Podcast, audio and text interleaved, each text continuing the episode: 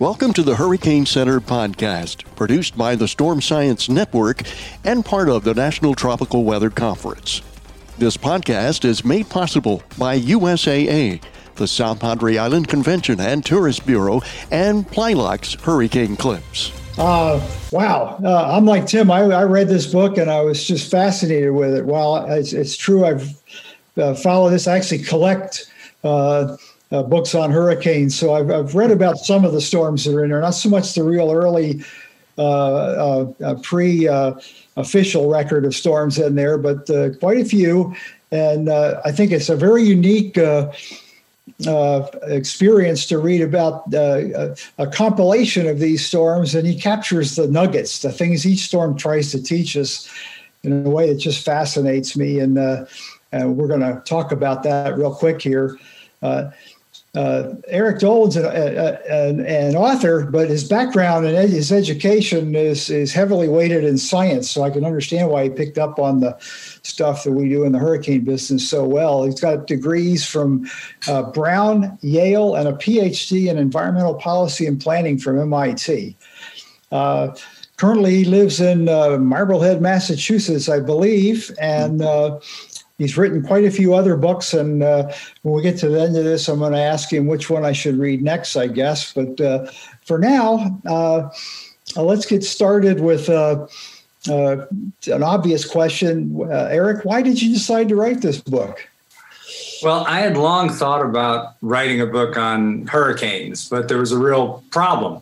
the two hurricanes that I wanted to write about uh, the Galveston hurricane of 1900 and the great hurricane of 1938, which pounded New England, which is where I've lived most of my life. Both of those hurricanes have had quite a few very good books written about them.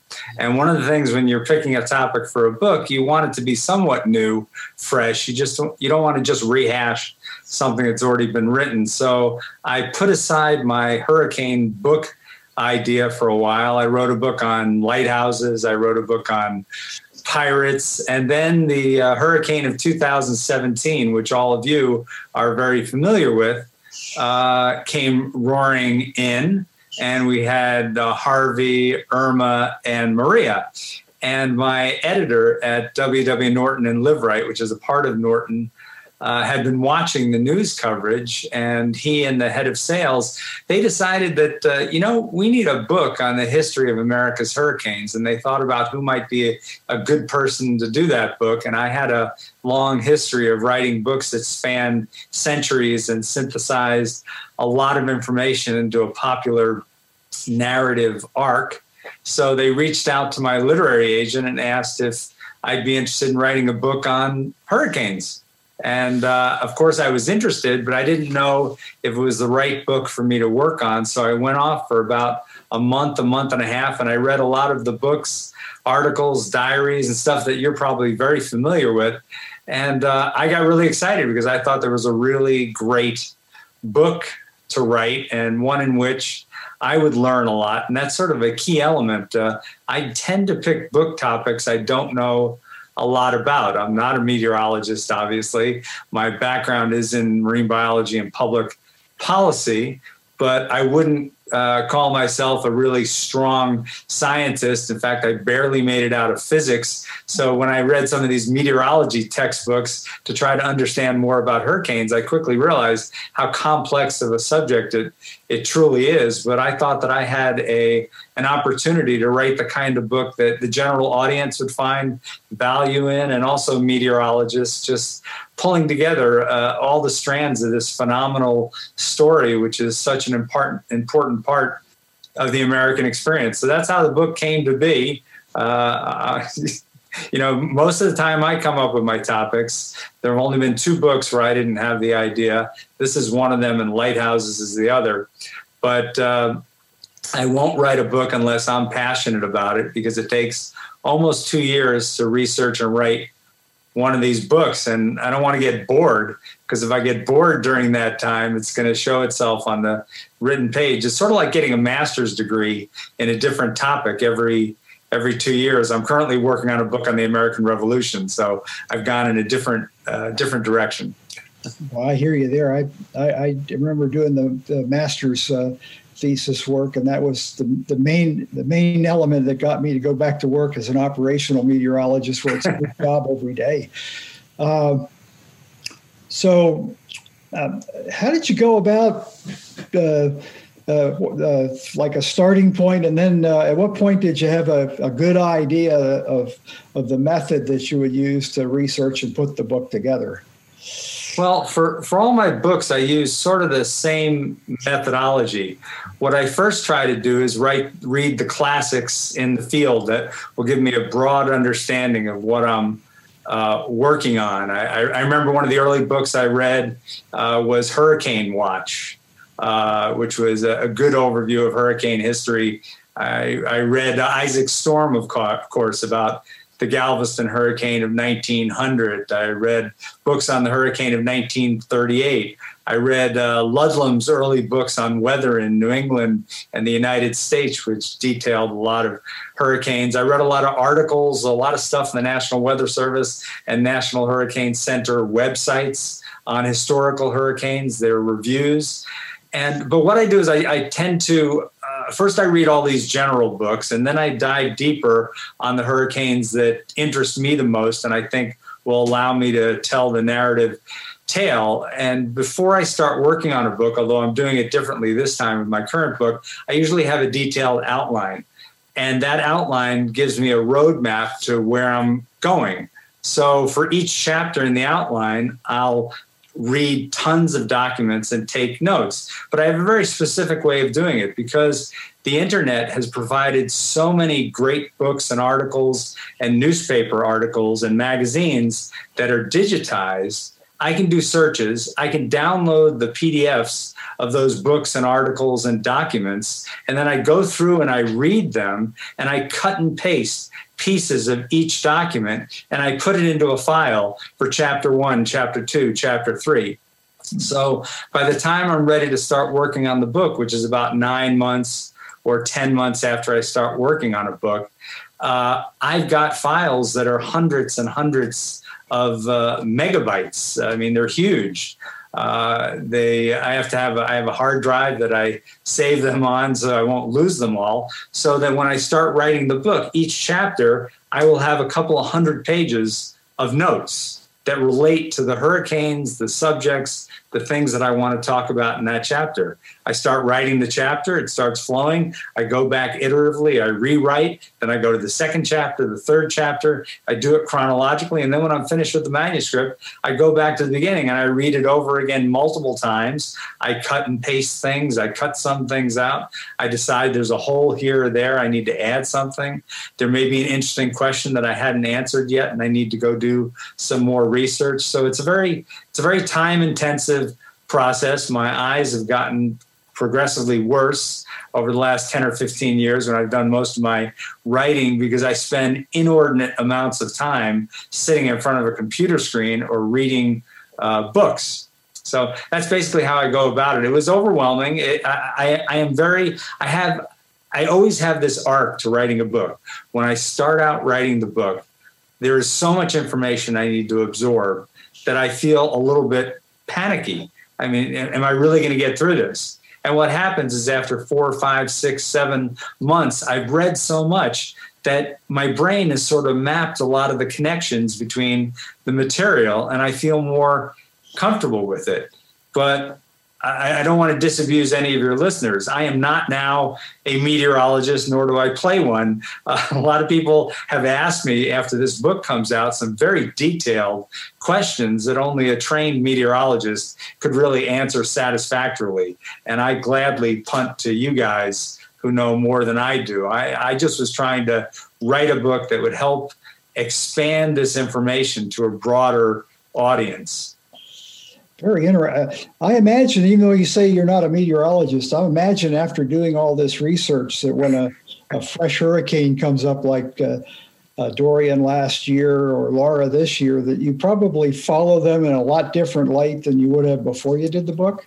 Oh, absolutely. I, I know a lot more of what's going on behind the scenes, and I'm not just I'm not just saying this because I'm talking to meteorologists, But I used to think about meteorologists and weather reporters as, you know, being talented, skilled people, but I really wasn't sure what went into it. After writing this book, I realized that the nuts and bolts and really understanding these hurricanes is a very complex process. And also communicating it to the public is a is a is sort of like a tightrope between uh, providing information that is useful and helpful and uh, not providing information that's going to cause unnecessary panic. And there's a lot on the line. And I really feel empathetic towards meteorologists who have to offer predictions, forecasts, which they necessarily know are limited. And no matter how much they tell the public about the cone of uncertainty or the uh, limitations of predictability and the fact that hurricanes can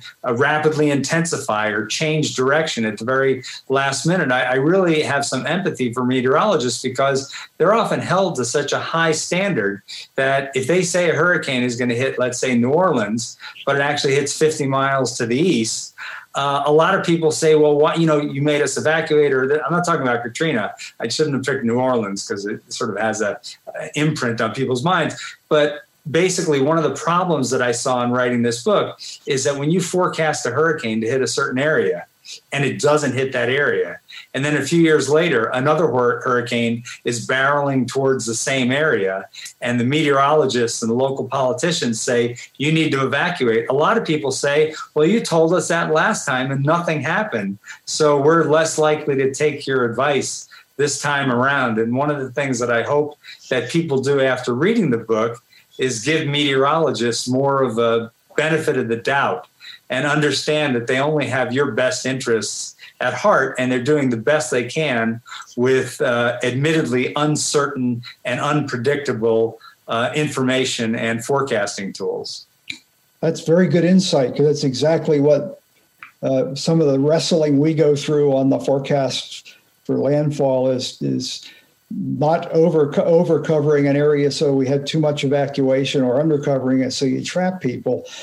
And I I don't know about you, but I, after rereading some of the old uh, old days, the so-called forecasts and warnings, we in our minds we compare it. You can't help but filter it a little bit with how we do forecasting now. But I, I end up saying, how can anybody? They must have had a mental health problem in the meteorology field back in the 30s and before. He had no data at all on these storms, and yet they had yeah. to put out some kind of a forecast on them, and, and it's usually wrong when you don't. Yeah. And yeah. you point that out a lot in your book. Well, almost you you face a, a, new kind of problem. There's much more information available to you. You've got these powerful computer models. You've got Hurricane Hunter planes that give you snapshots, real time snapshots with all the fancy equipment on board and that you drop into the storm. You've got satellite data. data. You've got reports from ships at sea. You've got buoys out in the ocean. You've got so much information that it almost creates a situation where the public expects you to be flawless in your predictions. And the, the question is, why don't you do better when you have a bad prediction? But the thing is, when you have a prediction or a forecast and it ends ends up playing out exactly like you forecast it, it's almost like, okay, you know, you don't necessarily get the pat on the back. It's only the mistakes that people focus on a lot. And I, I think that must be an awful lot of pressure. And you're lucky that you're part of the federal government and uh, uh, lawsuits are limited because I remember reading about Hurricane Audrey and I was fascinated to read that the people in Cameron and Louisiana they actually filed a federal lawsuit against the uh, Weather Bureau saying that they made a mistake in the forecast and that resulted in the deaths of uh, way too many people. They they lost that lawsuit. I don't know if there have been other lawsuits since then, but uh, in this very litigious society, I think it, everything would grind to a halt if every time a weather forecast, much less a hurricane forecast, was not 100% accurate and somebody died, uh, you you get people so unwilling to give you a forecast for fear fear of a meteorological malpractice suit that everything would grind to a halt. Yeah, that uh, it doesn't happen so much on the hurricane front with the meteorologists, but on aviation. Yeah, right. there was a crash of an airplane that's related to weather, then the the, the, the lawsuits. I was I was at an office that had one of those. They sue everybody, everybody right. in the food chain involving that that crash, including the weatherman. And usually something else was the cause, and it goes on. But it, it has to weigh on you if you're in the in the leadership role and having to deal with that every day. Right. Tim, what, what do you got on your mind this morning? Well, I got a lot of things I want to ask you about, but but you know, you you've done so much research, and I just want to go to this first because, you know, nine months of research before you even get started on it, really. So, in all that, what what surprised you? What made you go, "Oh, I didn't know this about hurricanes," or or I you know didn't expect to find this? Uh, well, probably the number one thing since I am an historian. I don't have a degree in history, but I'm an historian in the sense that I tell stories about history. And what I'm most fascinated in, fascinated about, is when uh, a situation or an event or some subject or topic steers American history. And so I was surprised in two ways. In going into the weeds of each individual hurricane, I realized the absolutely cataclysmic impact of these hurricanes on cities, towns, regions, and states. And uh, that reverberates throughout the entire economy, of course. But what interested me most and what surprised me most were the few examples that I found where a single hurricane, a single weather event, changed literally the course of American history.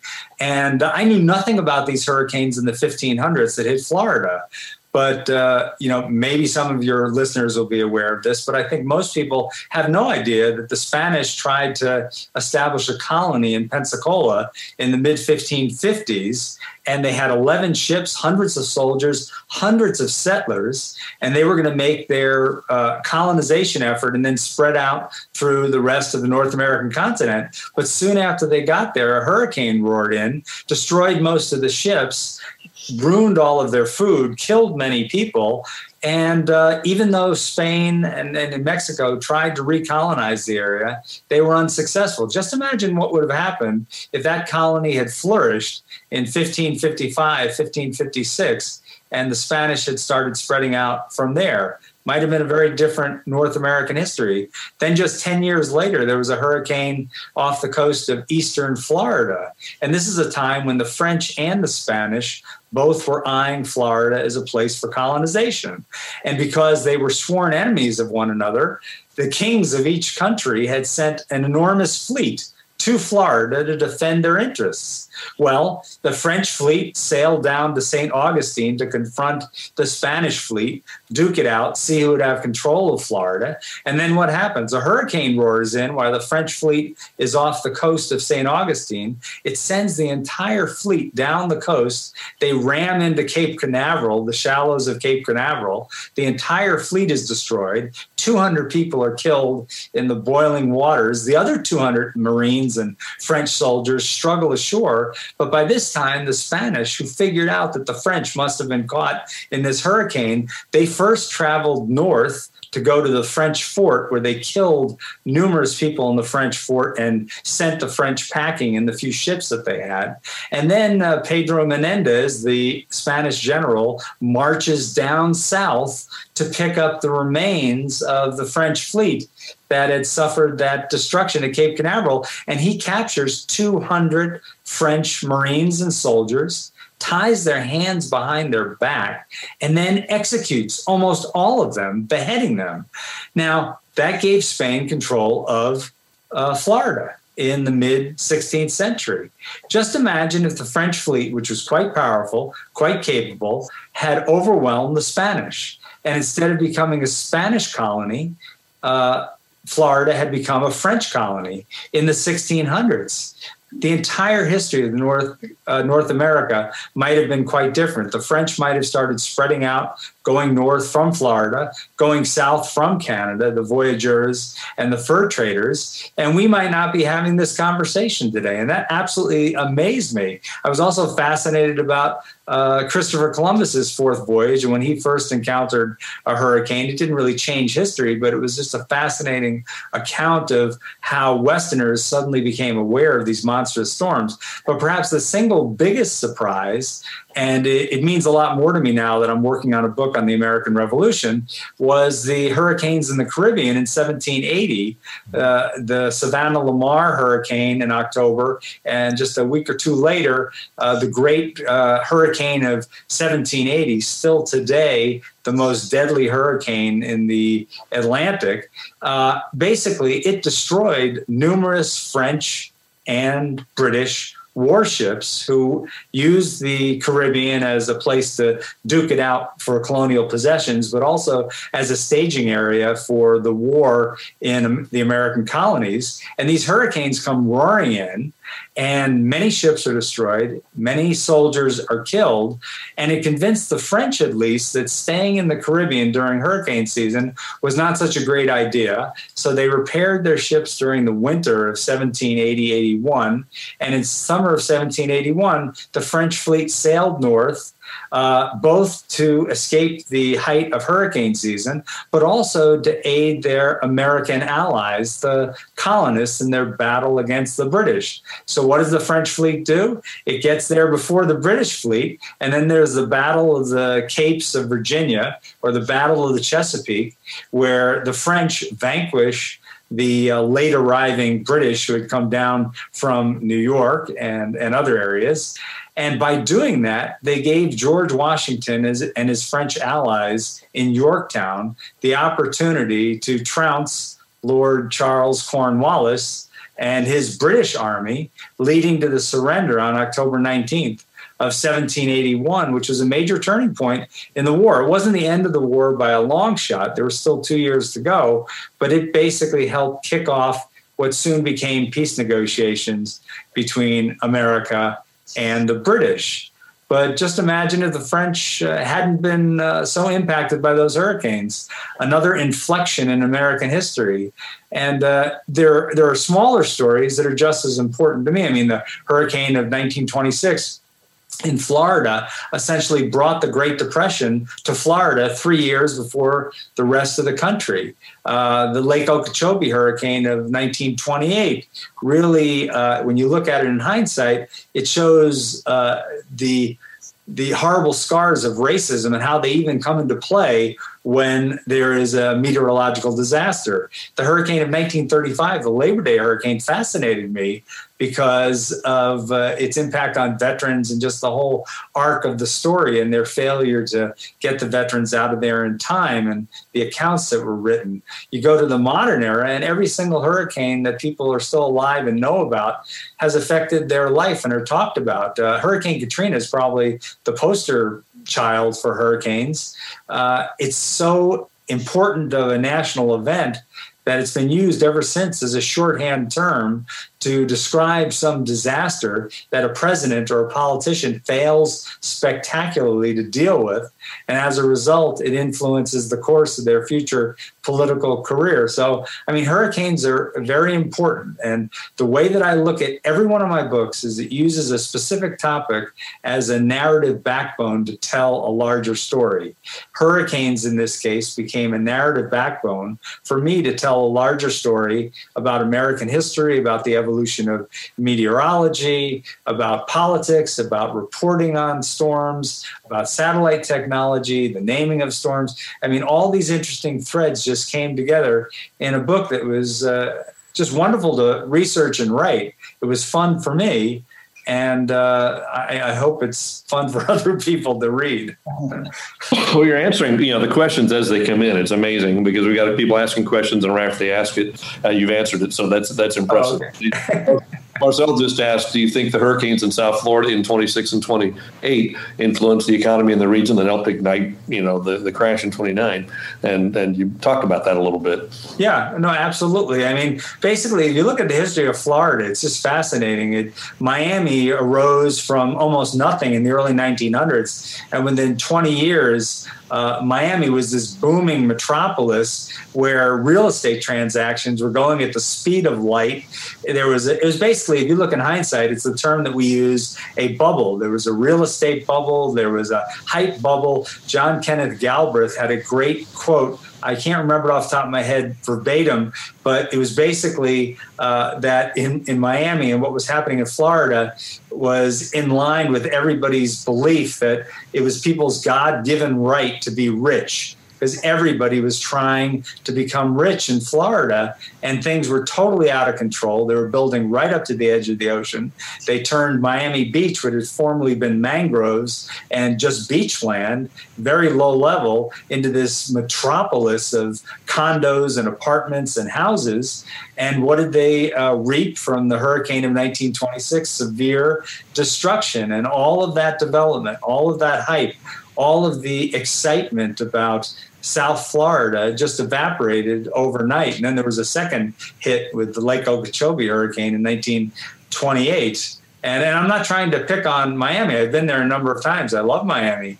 Uh, but Miami, just like other communities that are built right along the edge of the ocean in places that are often struck by hurricanes, face special uh, situations when it comes to periodically being hammered by these storms. And I think it forces them, or it should force them, to be a little bit more proactive, thoughtful about their zoning laws and the decisions they make on a local and regional level so that each one of these hurricanes doesn't become a disaster that sets them back 10 or 20 years another online question, and it just follows right into that. Some communities that have been just changed forever because of hurricanes, you know, regions that have been changed, and their local history has been changed dramatically because of a hurricane. You know, Katrina's a modern day example, but back to Indianola and places like that, right. just just their histories. I mean, just it was a turning point, huge turning point. Yep. Yeah. Oh no, absolutely. I mean, every every major hurricane, and I'm not talking about major hurricanes in the sense of category three or above, but every one that leaves tremendous scars on the communities uh, is is a seminal event. I met so many people while I was working on this book, or I read accounts where people register their life as before or after the hurricane, before or after Audrey, before or after Carla, before or after Katrina, Hurricane Sandy, because it is such a pivotal event. Here I, li- I live in New England. I live in Marblehead, Massachusetts. I'm less than a quarter mile away from the ocean right now. Uh, no hurricane's going to hit my house, but hurricanes, the outer rims of Sandy and Hurricane Bob in 1991, really caused a lot of damage along the coast, even this far north.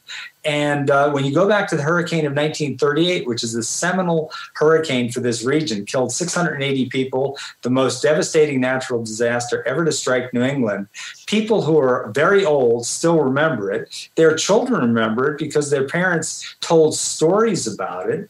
I, I, did a I did a local television spot about the hurricane of 1938, and the response was amazing from so many people who either had lived through it, who had lost family members in it, and it's just a searing event that stays within a regional community's fabric for decades and perhaps even uh, centuries. And uh, it, it's it's just uh, it was it was an it was fun. Fun is the wrong word. I shouldn't use that word, but it was fun it was interesting to write about it because what hurricanes come down to, to me, yes, they're a meteorological event. Yes, they have structural uh, elements that you talk about. But really, in the end, the stories that stick with you are the stories of human determination, survival, and tragically, uh, death. So uh, it's just, it's it's amazing. And I think here i'll put on this is not my meteorologist hat because as i said i'm not a meteorologist but when i give talks in new england on this book i end up by saying you know new england gets struck with a landfalling hurricane about once a decade or so. I know it varies depending on time frame you use. The last time that we were really clobbered by a major hurricane was the hurricane of 1938 there are other ones that were very severe but that one was so traumatic. I think in my lifetime there's going to be another category two, three, maybe even a four that hits New England or Long Island or Connecticut, uh, Connecticut's part of New England. So, uh, you know, I'm not wishing that that happens. It's the it's a strange position as somebody who's been asked questions about hurricanes. I don't want there to be hurricanes. When this book was coming out, this book was originally scheduled to come out on June 9th. But my publisher got in touch with me and they said, We're going to bump it to August 4th because of COVID 19. By August 4th, we'll be all done with COVID 19 and you can have a regular book launch and go give talks and blah, blah, blah. Well, we know how that ended. But the book came out on August 4th. And a lot of people said, Did you time it to coincide with the hurricane season? Yes, of course I did. But on August 4th was Hurricane Isaias. And uh, I remember the New York Times, the editor of the New York Times Book Review, tweeted that day and said, Dolin's book has to be one of the best timed book launches of the year because a hurricane's roaring up the coast. And a lot of people have asked me, Are you happy that we're living through a quasi, it's not yet truly historic hurricane season in my eyes? I mean, it's historic in that we've had more, so many of these storms, tropical storms, and more hurricanes than normal. And we're into the Greek alphabet. But I think for this to be a truly historic hurricane season that we remember for years and years, we need a couple more big hurricane landfalls. That's my gut feeling. But people ask me, uh, are you happy that we're having all these hurricanes and all these tropical storms because it gets more people interested in your book? And I say, absolutely not, because I think about the devastation that uh, follows in the wake of all these hurricanes. Of course, I want to sell more books, but I don't like that trade off, nor do I think that that's really there. One other thing I just want to say that might be interesting to your listeners is I've written 14 books and I've had 14 quote unquote book launches. This is the strangest, weirdest, most stressful book launch I have ever had. And to be honest, I believe that if this book had come out another year, it's doing well, but it would have done much better because think about it. The news media is focusing on the election, COVID 19, Black Lives Matter, fires in the, in the West, hurricanes as well. There are just so many big stories in the news right now that suck the oxygen and basically exhaust people that uh, it's very hard to get a message through about a new book. You know, the, all the books that are doing the best right now are about politics. But so I'm not complaining. I'm just saying it's, I just wanted to give you insight as to a writer, you deal with external events. And this has been one roller coaster of a season, not only doing these Zoom events and Zoom talks, uh, but just being overwhelmed personally with an avalanche of information. And if we have a few more major hurricanes, that's going to be. I remember seeing when when the first when I think it was Isaias and uh, maybe it was Hanna or a couple of different hurricanes. I saw a bunch of tweets where people said, "Of course, we're having a record hurricane season or early tropical storms. It's 2020. Throw it into the heap, throw it into the mix. And this has been a year for the ages, I have to say. Go ahead, Bill. Yeah, okay. The, the, the 1938 hurricane is also one of my uh, uh, go to hurricanes for societal impact. And I use some of the same benchmark you do. If people remember it generationally and beyond, there's something to it. I, I had a great aunt that uh, was a secretary in Providence, Rhode Island, went to work that morning and there was on the fifth floor looking down on the square there were the iconic pictures of the storm surge washing streetcars and people who were still out about for uh, not realizing what was hitting them. She could tell me till she seemed to be in her 90s she could tell me till the day she died exactly what she did those three days. Yeah.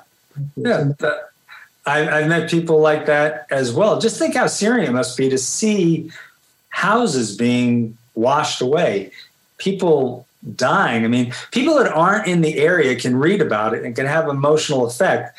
But I can't imagine what it's like to be in a community that is struck in that way and have so many people that you know their life just ended uh, or changed uh, dramatically from there on out. It's uh, must be extremely uh, painful the uh, 1900 storm has a sim- the the fact that it carries on uh, once the survivors have passed on and time marches on. It's still uh, well remembered by uh, descendants of people that were in Galveston at the time of that storm, and it they keep bringing it up, and that helps portray the uh, the risks that Galvestonians live under down there. I think. Yeah. It's, it's still, from what I understand from uh, all the reports that have been done recently, Galveston area is one of the most uh, the riskiest areas in terms of uh, hurricanes in, in the future. Uh, and I have a question for me, since a lot of you are in Texas. I this is I get asked this a lot at my my talks. Why do people who live in areas that have been absolutely uh, not destroyed, but gravely impacted by hurricanes, sometimes more than once in a lifetime. Why did they choose to rebuild there?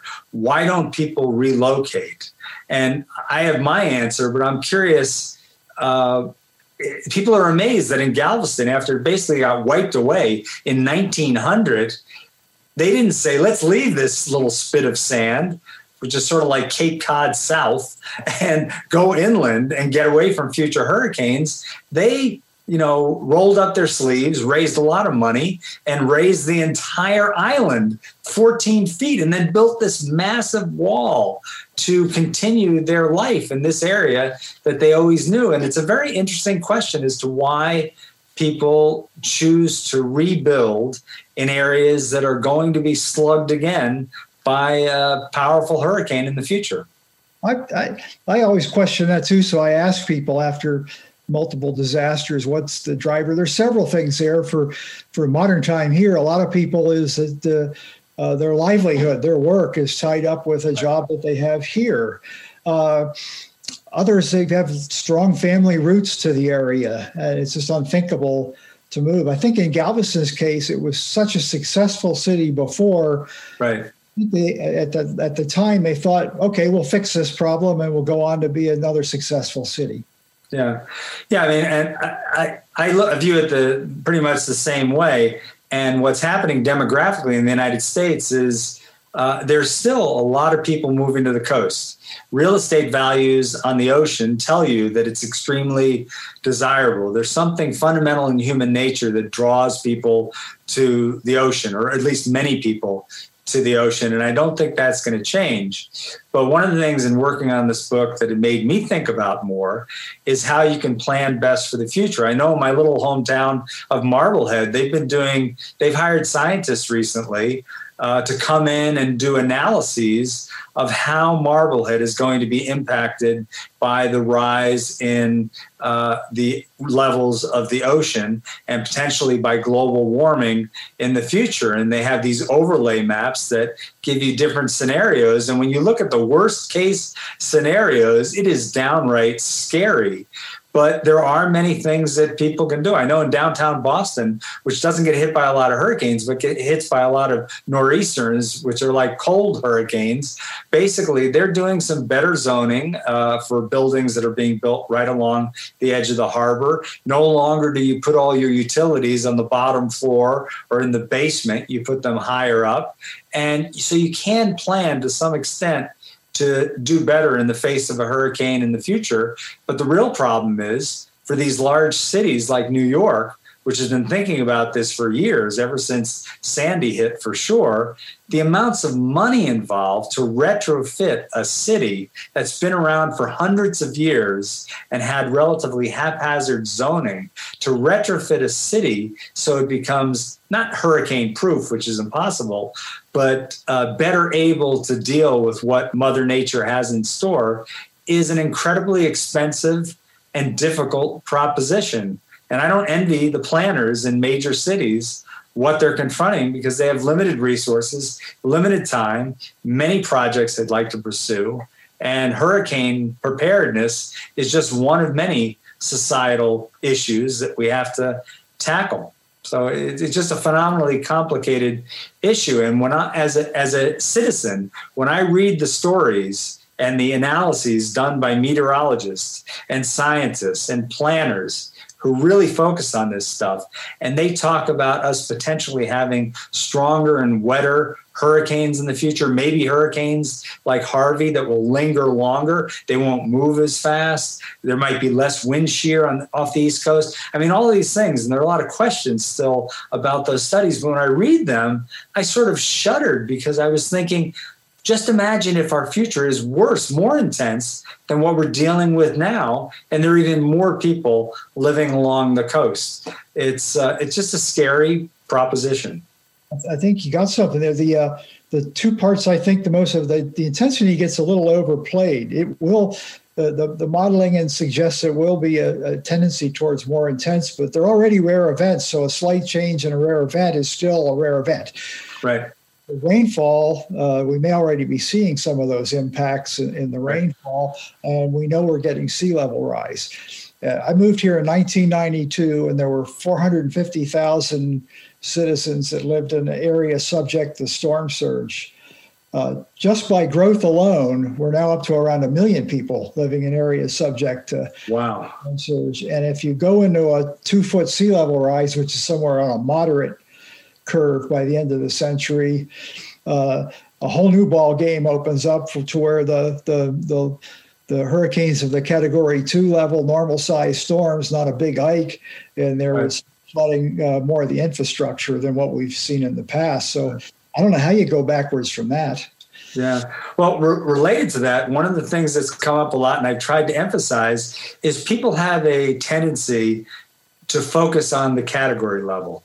And they seem to get more amped up if it's a major uh, hurricane versus a category one. But all you have to do is point out to them that Harvey was a category one hurricane. Sandy was barely a category one hurricane when it struck in New Jersey, landfall in New Jersey.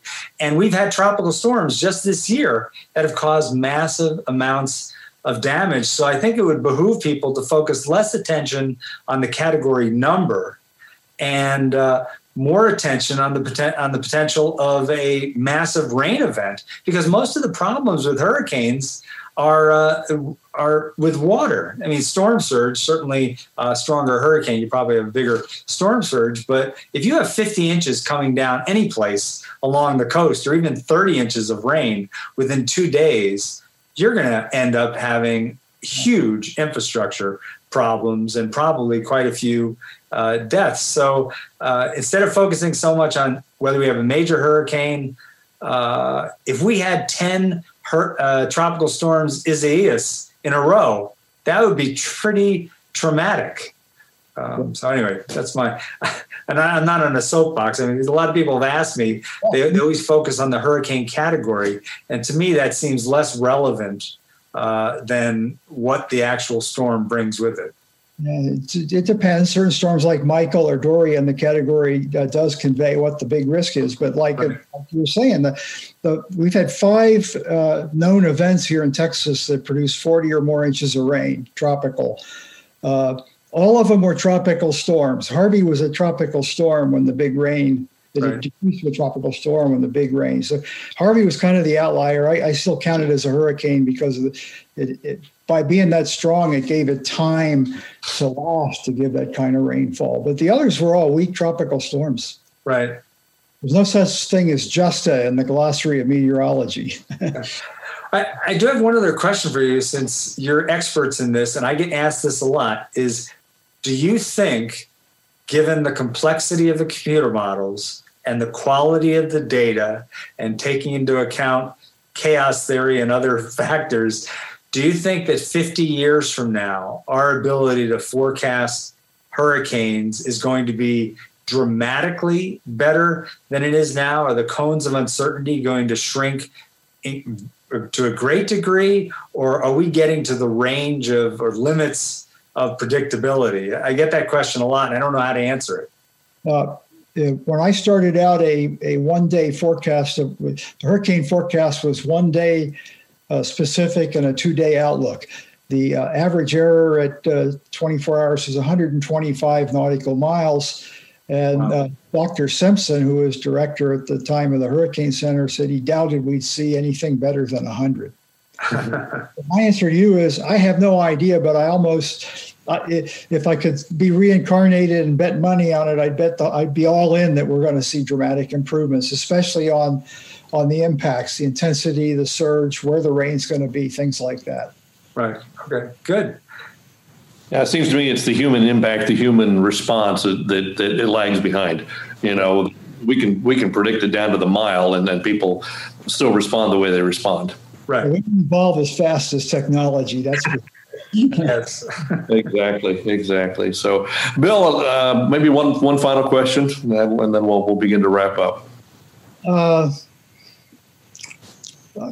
I know what somebody had asked for you. I think was what uh, of those hurricanes. What were you? Which one would you call your most fascinating? I wouldn't say favorite, but fascinating. yeah, favorite's a tough word to use with a hurricane. Um, the most fascinating, uh, I, I'd have to say it's two of the ones we've talked about, or maybe three of them because they had different elements, human elements. The Galveston hurricane of 1900 has to be on your short list because of the role that Isaac Cline played, the local meteorologist versus headquarters, the history that involves how they were sort of blind to history that was actually there. If they had dug, they may have had a better perspective on whether or not they were going to get struck by a hurricane. I also found the interaction or lack of interaction between Cuban meteorologists and weather forecasters and the Americans leading up to that a fascinating uh, sort of view of uh, America at that time and uh, issues of condescension and I believe race. Uh, so the Galveston hurricane is fascinating because it has so many good stories. It was so well documented. The hurricane in 1938, again, because it was so well documented and it had some elements like the uh, the Long Island Express element and its rapid uh, up speed up the coast.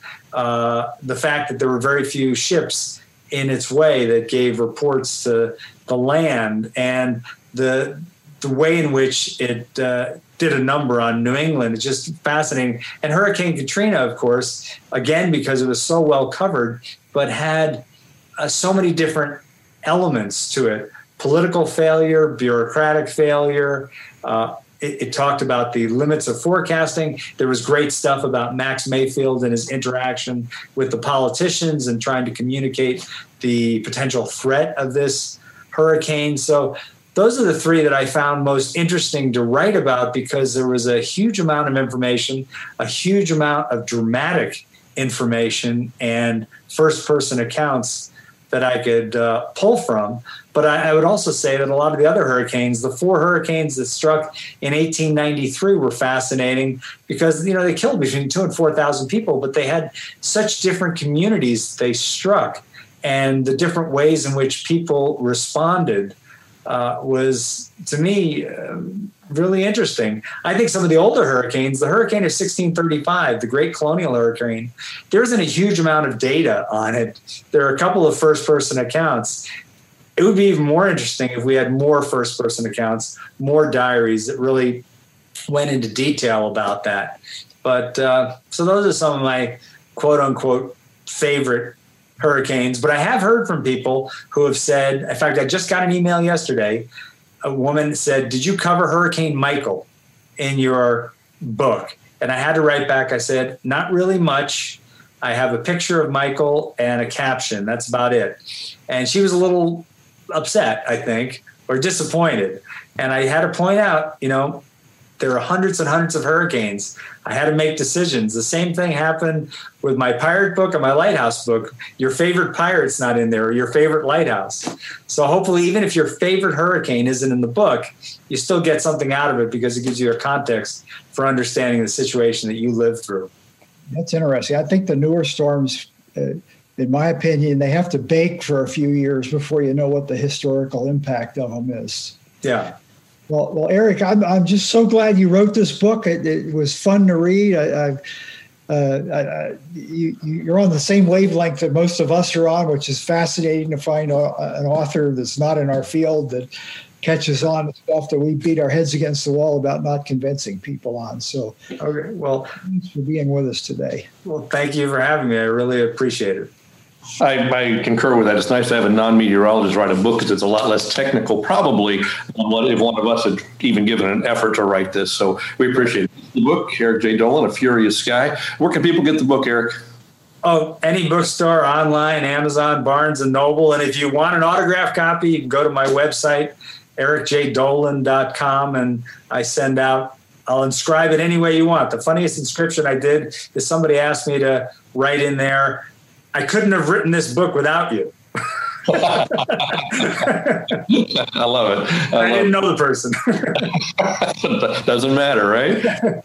well, we, we appreciate your time, Eric, and uh, and thank you so much. Fascinating insight uh, history that you know some of us have studied a little bit, some others a lot more, but just fascinating history. So thank you, Eric J. Dolin, author of Furious Sky: The 500 Year History of America's hurricanes. I want to thank all our sponsors today once again uh, USAA, PlyLox, and the South Padre Island Convention and Visitors Bureau. We appreciate all they do for us to make this happen. Uh, and uh, th- this show is one of the best. We really appreciate it. So thanks for the thanks for the history lesson, Eric, and all the all the fascinating Thanks stuff. for joining us on Hurricane Center.